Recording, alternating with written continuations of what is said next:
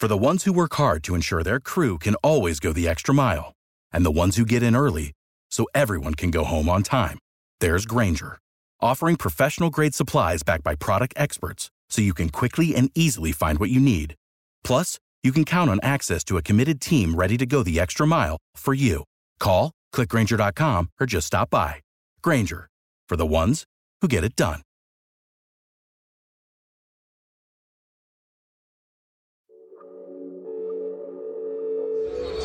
Larry Hughes is going to pop out and get the ball. Jordan's going to rub his man off of Laettner and then cut down the center and gets a nice pass from Larry Hughes.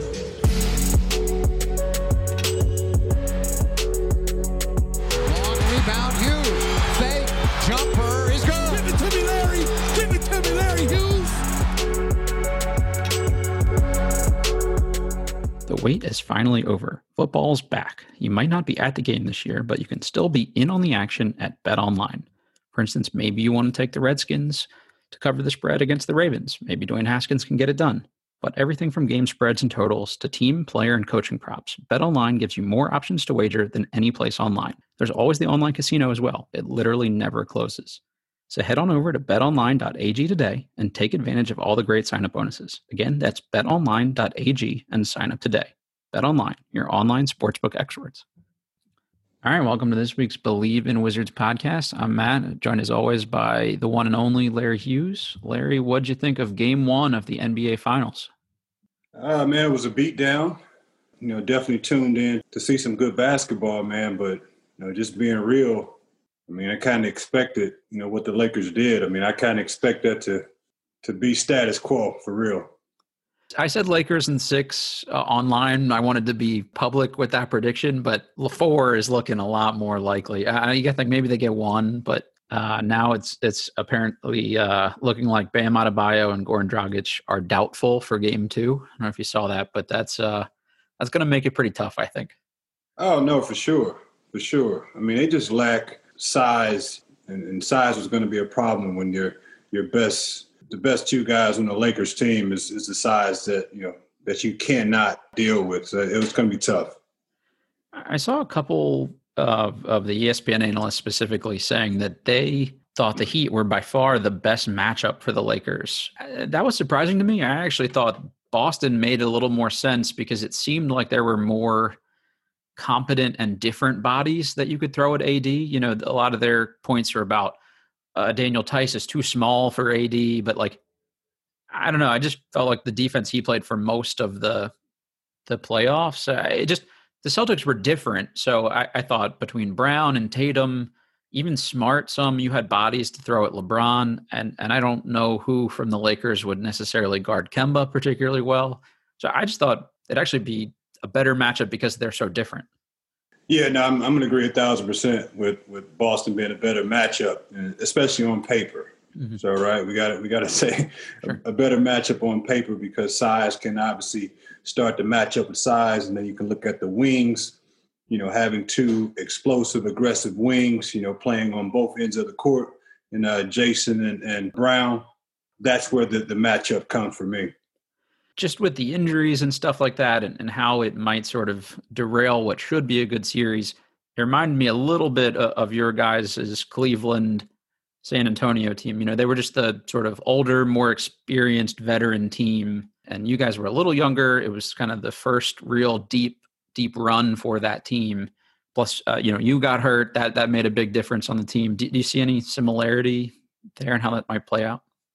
Well, definitely waking up this morning and hearing uh, the torn plantar fascia. Yeah. I mean, definitely dealt with that, you know, in Eastern Conference Finals, and then did as much as I could, you know, in the finals. So I definitely know, you know, how, you know, injuries play a huge part in, in just how successful you can be. I mean, and it comes with, it's part of the game, obviously. You know, those guys been fighting hard, uh, but it's it's just part of the game. But you hate to see, you know, guys go down to to injuries like that. I mean, those are like the, the non-contact sort of injury where your body just just won't turn the way you need it to turn. And for me, I, I feel you know I, I, feel his pain, man. I I tried to um, to fight through it. I played with the Novocaine or lidocaine injections or whatever they were, were using at the time. Yeah, and it's a body sacrifice. And if he wants to come back, you know, for that challenge, obviously, I don't believe he'll play tomorrow night. But again, we do a lot to sacrifice our bodies, man. So he may he may decide to take a couple injections and, and get out there and give it a shot. For you, you didn't miss any games initially. You you were able to try to power through for at least a, another week or two, right? And does it get worse over time, or is it finally just like, hey, man, I, I can't keep limping around out here? It, it gets worse. It gets worse. And you, you just speak about the sacrifice and just being in the finals. And I mean, people, you know, understand and watch the game, but we do a lot to, you know, just to get out there to compete. For me, it was, it wasn't getting any better. Hmm. Um, I was taking you know, the injections to basically numb my foot. So I was really just running around, not knowing where my other foot was at. And I just thought it would be dangerous. You know, I, th- I thought it would, would have, you know, long term effects, which it did. Mm-hmm. But at the time, I was just willing to sacrifice just that little short opportunity to see if I could actually, you know, get out there and play. But it's, it's, it, it only get better once you just sit down and, and, and rest it. I can't imagine a worse guy to have to chase around to if you've got a bum foot than Rip Hamilton in an Eastern Conference Finals. Like he literally never stopped moving. So that's an especially tough ask. Well, I went, I went from Rip. Uh, I went from from Tony Parker. Um, you know, and that was that was going to be my matchup. You know, I was supposed to, you know, limit Tony from getting into the paint. You know, so much. I mean, that was a, a huge part of his game, um, and the team was relying on me to you know, keep a body in front of him and, and, keep him out of the paint and stop him from getting so many layups. But I, you know, the body, I just I just couldn't do it. Yeah. And you know, that's that's just part of you know the part of the game. That's part of how much um, you know we sacrifice, how much we're willing to fight. They also mentioned during the broadcast that previous injuries with Bam Adebayo, he uh, hasn't had shots for it because he's afraid of needles. As someone who is a big wuss about shots themselves, I, I can relate to that. But that's got to make it extra tough. Like you just said, as much as you have to power through, especially at this point in the year, and that seems even tougher with the two days rest. You, you, probably can't get through that otherwise, right? No, I don't think so. You know, I don't think so. And I had no idea on what the shot was to, you know, to, to alleviate the pain or to numb the pain. I wasn't, you know, fully aware of of all of that. So I'm sure these guys, you know, they're not completely aware of you know what needs to be done or how it'll affect them or mm. you know will it give them enough relief to actually go out there and compete the way that they want to or you know should you rest another two days will your team give you enough time to do that so you're kind of juggling a lot of trying to get a quick fix but knowing that there's never really a quick fix yeah. but just you know it's a once in a lifetime opportunity like hmm. you, you, you don't know if you're going to get this chance um, to compete again in the finals. So, you know, if he's scared of needles, I think uh, this would be a time where you say, you know what, his mom, you know, mom, you know, hold my hand. Yep. Whatever um, you got to do. And whatever you got to do, let's let's let's let's rock and roll. At least we got to give it a shot. Especially as well as he'd been playing too. That's that's you know really tough. Like Dragic is a little older. It's a little closer to the end of his career. They also have someone Kendrick Nunn that can kind of semi replace some of that, but I just can't see Kelly Olynyk filling the the Bam Adebayo void well enough to give them even a chance in game two. But maybe I'm wrong. Yeah, they, they were already searching for size, I think, with the Lakers throwing Mega Man out there and Dwight Howard just is going to wreck shop on, on everything. They were already going to need to to to bring another live body against uh, Dwight. So this gonna, this is going to put them, you know, a little bit further behind the eight ball. I'd seen a couple um, you know comparisons to this being like the Pistons Lakers finals and and maybe Miami can kind of do what what the Pistons did.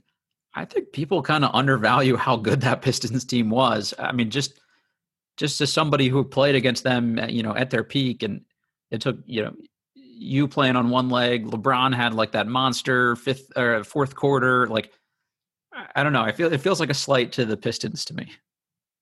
Yeah, I think it, it just it takes more talent than that. And and and the Pistons had a lot of talent and they were all on the same page.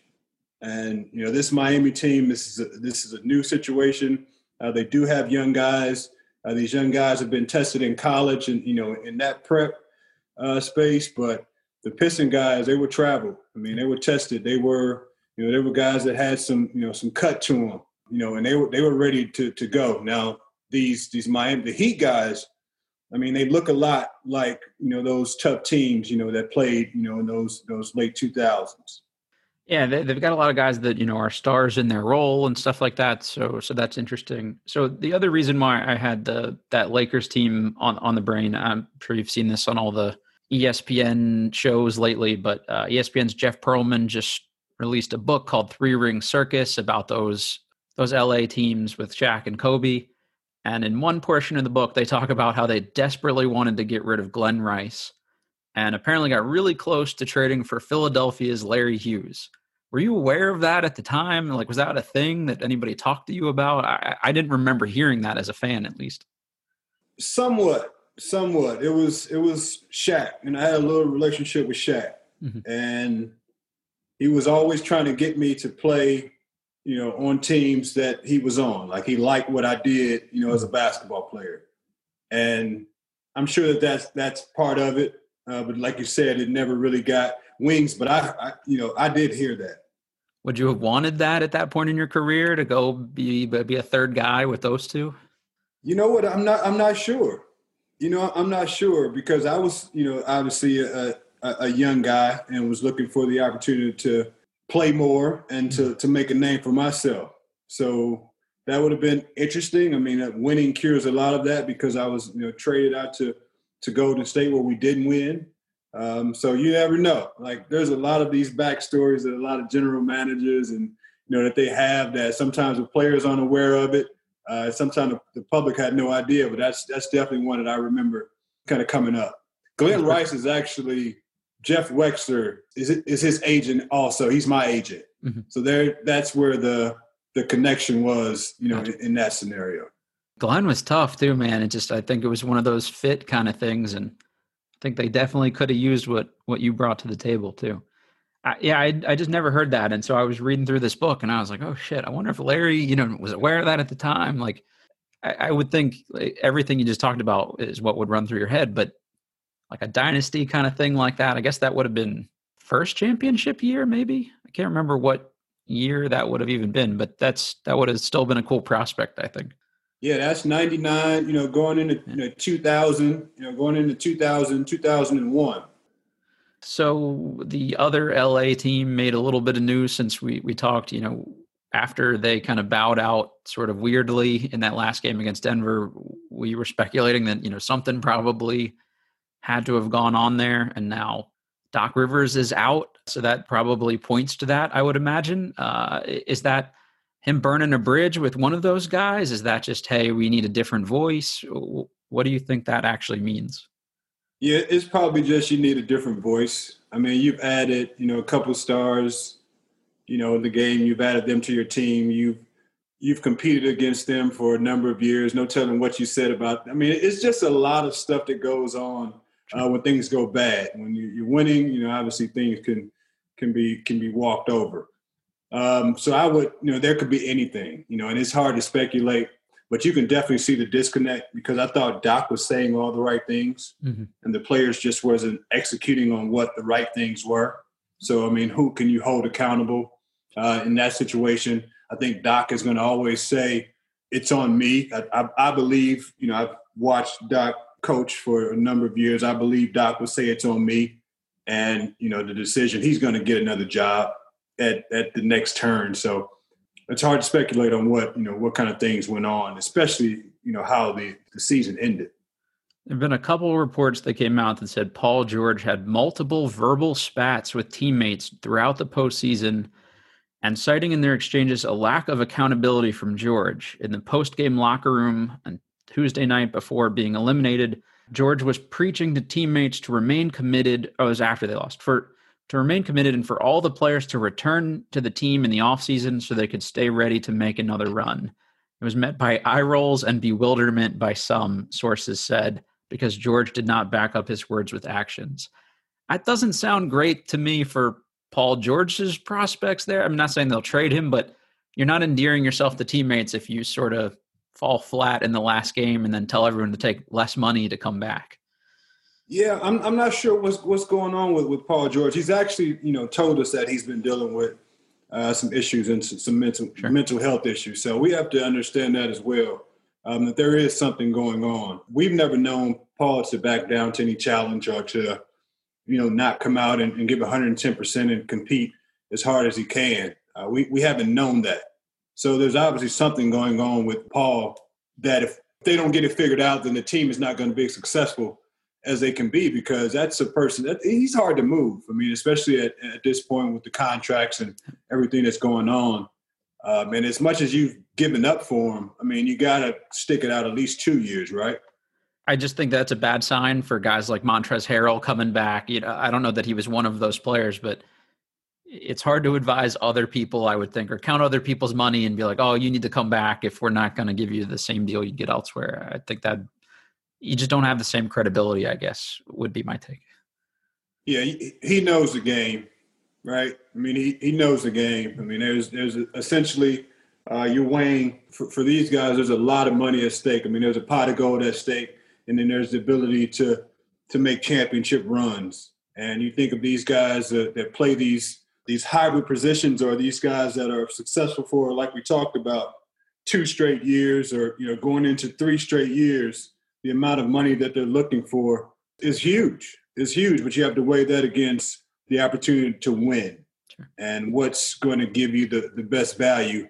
Um, and some of these guys are going to take the pot of gold at the end because they're not the name of a franchise or the name of a league. It's, it's tough to tell those guys not to get all they can get. I do think he makes a strong point. It seems like continuities become really undervalued. You've seen a lot of these teams that that did make strong runs. It's because that core's been together. Like even Denver, they're young, but they've played together for three or four years now. It made a difference, I think. Yeah, you, you got to start off bad, right? And then you just have to go all in with your salary cap and then your your luxury ta- your luxury tax. Yep. That's the point. Like you have to be bad, you know, because you got to get some of these good draft picks, yep. you know, and team friendly deals for young guys. Team friendly, and then once you hit and you got that window, you got to throw it all at the fan, and that's you know that that's really the formula because it's hard to keep teams together now uh, with the salary caps being so wide because somebody can give a guy fifteen million dollars more than what even makes sense. Right. Yeah, the the team that came to mind thinking through that for me was Philly. You hear a lot of like, do we have to break Simmons and, and Embiid up? It took a lot of really good duos, a couple years to get it together. I just think if you have, you have to get the right pieces around them, uh, would be my take. Why not give it a, another try?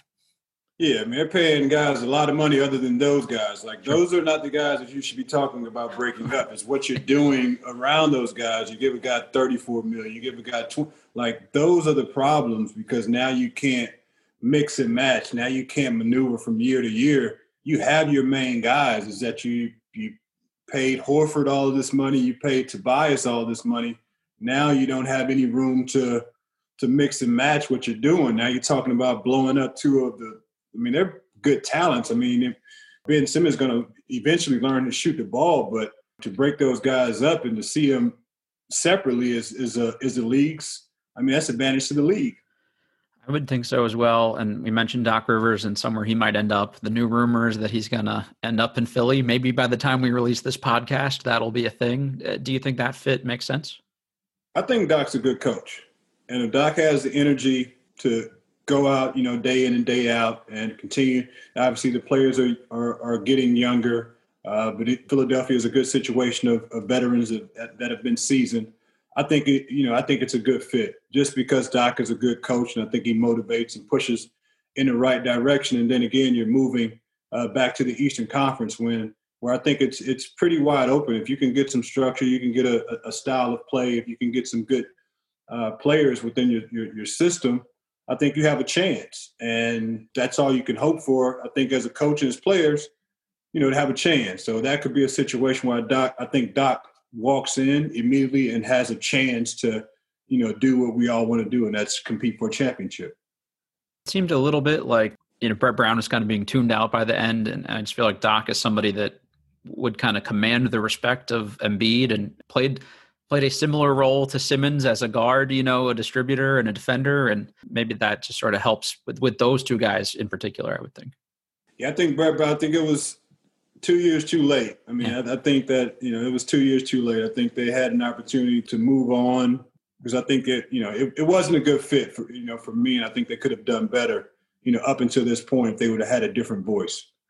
It's just hard to be the same guy in the same spot for that many years. Take them from a rebuilding team, like like you talked about that progression. It's it's almost never the same guy that that starts that that ends it, and I kind of admire them for trying for a while. But like you said, uh, this year it just clearly was was one year too many at least. Uh, the last thing I want to talk to you about real quick, Larry, is just Scottie Pippen recently came out and said that he doesn't consider the bubble to be NBA basketball. Uh, it's not the hard grind. It's not the travel. It's not the fans. It's not the distractions. Really, to me, it's pickup basketball. Prime example, I looked at Rondo. Rondo ain't made three pointers in his whole NBA career. Now he's probably a 50, 50% three point shooter. What do you make of those comments? I mean, life is different. Life is different. I mean, you go to the grocery store, there's less people in the aisles. I mean, less people get a chance to go to work. I mean, that's it's just what we're you know, it's just what we're dealing with. But I think it's it's good basketball. And I think it's good basketball. I think you eliminate a lot of the things that are the add-ons. I think you eliminate you know some of the bias that goes on when teams have to travel uh, into another team's city, you know, into another team's arena referees have to hear, you know, the fans and things of that nature. So I think there's some value to it. Um, I think there's a financial hit to the owners because you don't get a chance to have these nights, these great nights that these guys are having. Um, but I don't see it as as you know gimmick basketball. I think it's a it's a focused it's a focused style of basketball. And what I think is is kind of we, we overlook is that production is being piped into your television screen, so you're watching and you're hearing all these things. But I mean, it's a it's a nat- it's a it's a basketball game. I mean, these guys are having a basketball game and competing, um, and then they're adding the entertainment value onto it. So I think it is pretty pure. I like to see fans, of course. I think it gives a you know another endorphin. I think it gives another energy level to it. But you know, I think it's good basketball. I just don't know what the players are supposed to do. Like it's it's sort of like he's taking away from what they're doing, but the, everybody's playing under the same conditions. Sometimes you see these playoff series where guys have three, four nights off in between a round, or you know, travel between games if they're far enough away. Like this, every other day is is its own kind of grind, no matter if there's travel or not. But everyone's playing under the same conditions, so I just that was why I kind of discredited that comment as like a grumpy old man, just sort of having to have you know have an opinion on it. I guess. All right, I think that's the end of our sort of uh, NBA Finals recap. Hopefully, we'll have a couple of good games to talk about, and the series will still be going on by the time we we air our next episode. Right now, we're going to pivot and bring on our second fan correspondent here, Jishnu Perihella. So when you uh, when we come back from this little mini break, you'll hear Jishnu with us. Uh, right now, folks, we're back with Jishnu Perihella, our second fan correspondent. So Jishnu, this is your opportunity. Fire away, ask Larry your questions, and uh, let's have fun with it. Yeah, for sure. Um, mainly, I want to talk about like the Wizards' like season outlook, like off-season plans, and like kind of expectations for next season. So, like, uh, what would because I saw we had about like thirteen to like fifteen million dollars in like cap cap room, and I don't know what that's going to look like with uh, with the pandemic and how that's going to affect financials, but I think re-signing Bertans they said was like a high priority, but I want to know what you think of maybe Bertans doesn't re-sign here, maybe still trying to sign for like veteran depth at big man specifically. Like there are guys like Nerlens Noel, Aron Baynes, Jerami Grant types. I don't know what you what you guys think about that. Well, I, I think we're looking for talent. You know, I think we're looking for talent and not necessarily to to fill fill a spot, right? And I think Bertans is a, is a good you know name to throw out there, and hopefully we we get him re-signed because of like you said the things that are going on with the pandemic everybody is you know is, is unsure of what's what's in store whether it be salary cap or whether it be guys interested in moving uh, from different you know you know state to state is there a better state to be in versus another state so i think a lot of things will, will factor into that yeah. but that's a great name to to start with and then obviously you have the draft and and there's always good talent within the draft um, you have to see how that's going to go. Mm-hmm. What do you think? Yeah, I mean, I'm a big fan of him. I, personally, I'd love to see him in the starting lineup next to Wall. I just think that that makes them both more dangerous. but obviously there's a there's a price point for everything. You know, obviously having his bird rights helps. So Ted's willing to open the checkbook a little bit. I, I'm I'm all for it. I think Jerami Grant's a name you hear a lot with the fan base. Uh, he, he played pretty well for Denver for most of that series, so he may have played his way out of the price range for the Wizards. So th- someone like that makes sense, though. Yeah, I think because Bertans is better than the guys I listed, and also just like we're it's such a need for talent that having Bertans, especially with Wall and his ability to like find open guys and, and shooting is such a high commodity. But uh, my next thing is also the draft. Like there are a lot of there's not a lot of there's no like Zion or Anthony Davis or any like franchise changing player, but there's a guys that that are going to fill roles and fill talent guys. And a guy I really like is uh, Onyeka Okongwu from uh, Southern Cal, and I think he just fits so perfectly with um, with like defense and rebounding. He, he's going to give you a lot, especially high motor guys. And like Bam is a little un, a little a little bit of an unfair comparison, but I think I think the play style more so. He's going to give you a lot on defense. He's going to give you a lot with rebounding. Or if we don't trade up for him, maybe get a guy like Saddiq Bey or who I watched a lot of in in uh in Big East play. I'm a I watched a lot of Georgetown. So, uh, what do you think of you guys? Do you think maybe we should trade up, or do you think we should maybe kind of stick with where we are? I definitely think somebody like Okongwu makes sense, but I don't know that I, I, would be willing to trade up necessarily. You have so few draft assets, and packaging the 37th pick in a weak draft, well, a deep but not top heavy mm-hmm. draft mm-hmm. to move up a couple spots seems like a, a tough move, in my opinion. But if the right guy's there and you have somebody clearly on your board and, and he's better than everybody else, I, I think that then you consider any option at that point. Yeah, I think that talent is there's there's going to be talent within the draft. So I don't think you trade to move up. And again, you know, these guys have been gone. I mean, they didn't get a chance to to have their you know their March Madness. So you haven't seen these guys in you know six months. And and that's I think that's going to be huge because the amount of development that can happen uh, within that time is, is going to be key. So the conversation that we're having about you know how we last viewed them you know in college is going to be different than how that player walks into a you know to an individual workout. Uh, these players obviously know that shooting the ball is big. I mean, it's key. So without being in school, I mean, hopefully these guys have been working on shooting the basketball. But I think there's talent within the draft. It's just a matter of where, you know, where where they fall. What would be the bar for a successful season? Like, at what point do we can we build for like for a playoff run, but also kind of develop our young guys because it's gonna hard, it's really hard to do both. And if there's if this goes south then we might have to like blow it up. So like what would you guys think would be the bar for a successful season? I, I think it's about competing. I think it, it, really is about how we compete and, and how if, you, if you're a fan or are, are they passing the eye the eye test? Do they look like they're rotating? Do they look like they're committed to winning do they look like they care because anything can happen during the course of the season. I mean, you, we see that now. I mean, we have Miami, uh, the Heat in the finals. So, you know, as far as what a successful season looks like, it's building. It's building. It's setting a foundation now. We have a new general manager, so it's, it's building, you know, that culture that we talk about. And it, it won't just happen in one year. So you have to take a look at are these guys really committed to being a wizard, Really committed to being in the area, really committed to winning.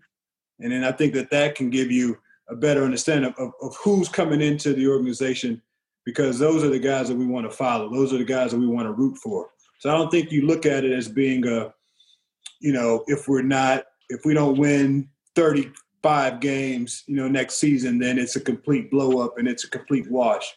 I think you have to gauge it by exactly from game to game and the intensity of which the players you know want to compete and they want to they want to be there.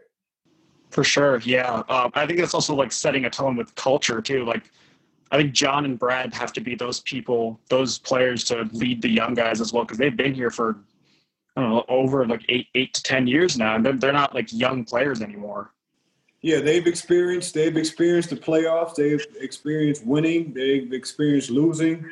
Um, you hear Bron talking about it today. His experience is is, is the best teacher, especially within this game. I mean, because those guys have seen what it takes to win, and they've been a part of what it takes to lose.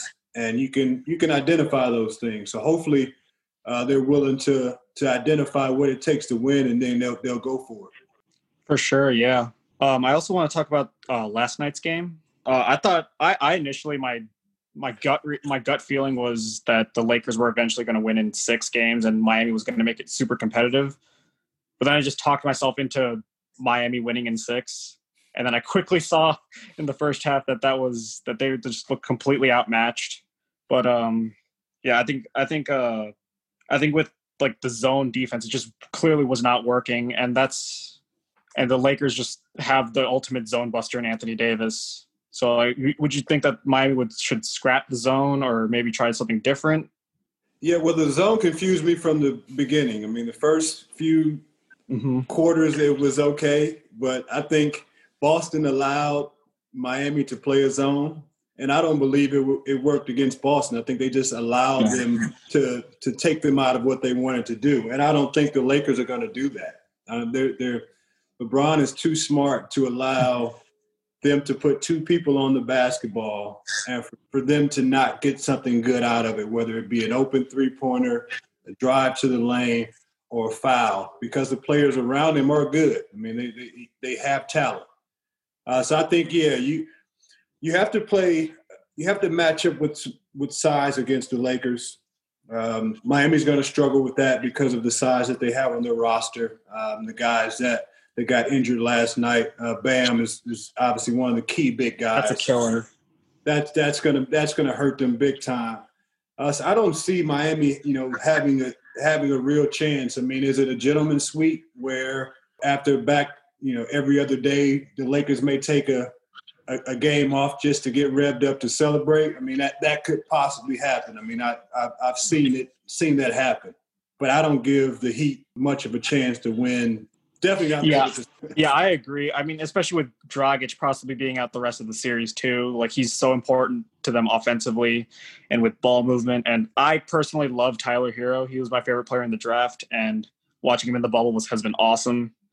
And my Twitter account has basically become a Tyler Herro fan account.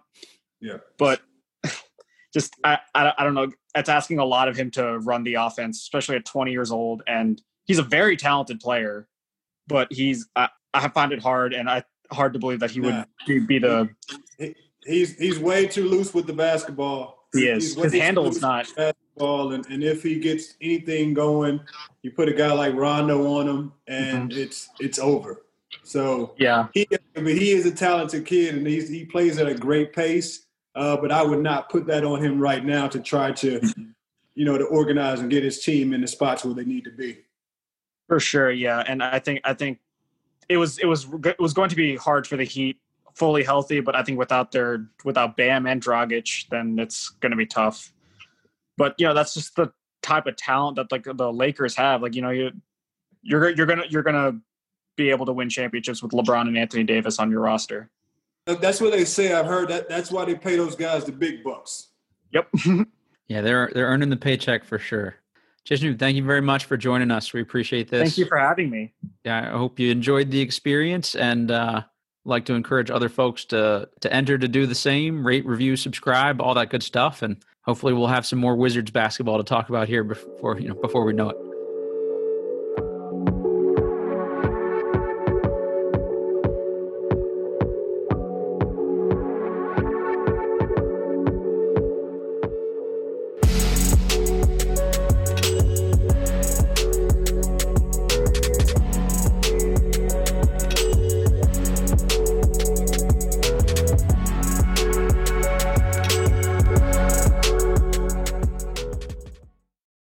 Without the ones like you, who work tirelessly to keep things running, everything would suddenly stop. Hospitals, factories, schools, and power plants, they all depend on you. No matter the weather, emergency, or time of day, you're the ones who get it done. At Grainger, we're here for you with professional grade industrial supplies. Count on real time product availability and fast delivery. Call clickgrainger.com or just stop by. Grainger for the ones who get it done. You know, when you're listening to a true crime story that has an unbelievable plot twist that makes you stop in your tracks? That's what our podcast, People Are the Worst, brings you with each episode. I'm Rachel. And I'm Rebecca. We're identical twins who love true crime cases that make you say, didn't see that coming, and we hate the people responsible for them. Listen to People Are the Worst now on Apple, Spotify, or wherever you get your podcasts.